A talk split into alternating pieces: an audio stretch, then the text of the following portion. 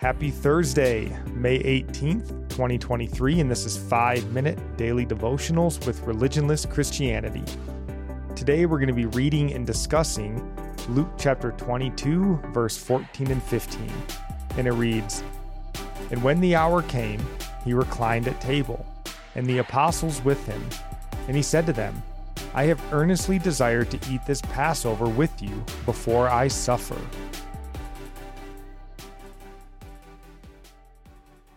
How could Jesus recline and enjoy a good meal knowing what was coming his way?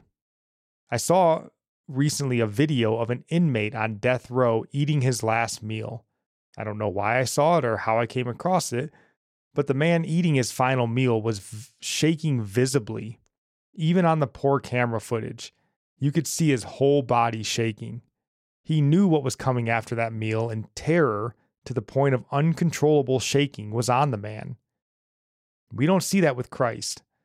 We see him enjoying a meal in fellowship with his disciples, reclining at the table. What causes one man to shake uncontrollably with fear and the other man to recline comfortably when both are faced with knowledge of their impending death? Two things come to mind. First, knowing that you're doing God's will knowing that your death has a purpose can bring comfort when the natural human response should be fear. Christ understood that what he was preparing for was God's plan before the foundation of the world. And there's great comfort in that knowledge.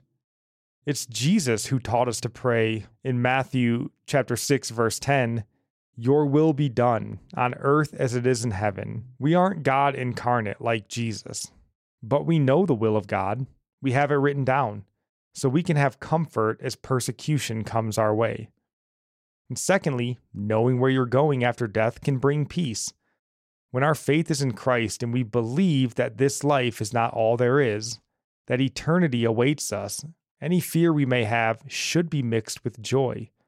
You think of Stephen in Acts 7, with his eyes on heaven, praying for forgiveness for those who stoned him to death. When we know God is in control, when we know where we're going after this life, we don't have to fear, even as the end draws near. This meal, the Passover, was special though. It wasn't just a last meal, it was symbolic, and he was about to be the true Passover lamb. It is a meal that glorified God in remembrance of his deeds. Jesus was about to be the fulfillment of this. And he had nothing to fear in death. He knew he would be glorified and be with the Father. But this inmate that Spencer mentioned, he likely did not know where he would be after death. That is something to tremble about. And we, like Jesus, can have peace in death. Because for us, it's a transition into life. We are given peace and hope up to the very end of this life.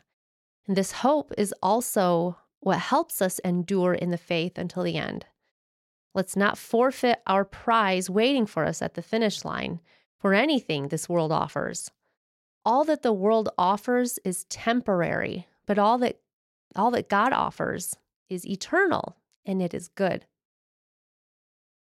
And our psalm of the day is Psalm 81 verse 9. There shall be no strange god among you you shall not bow down to a foreign God.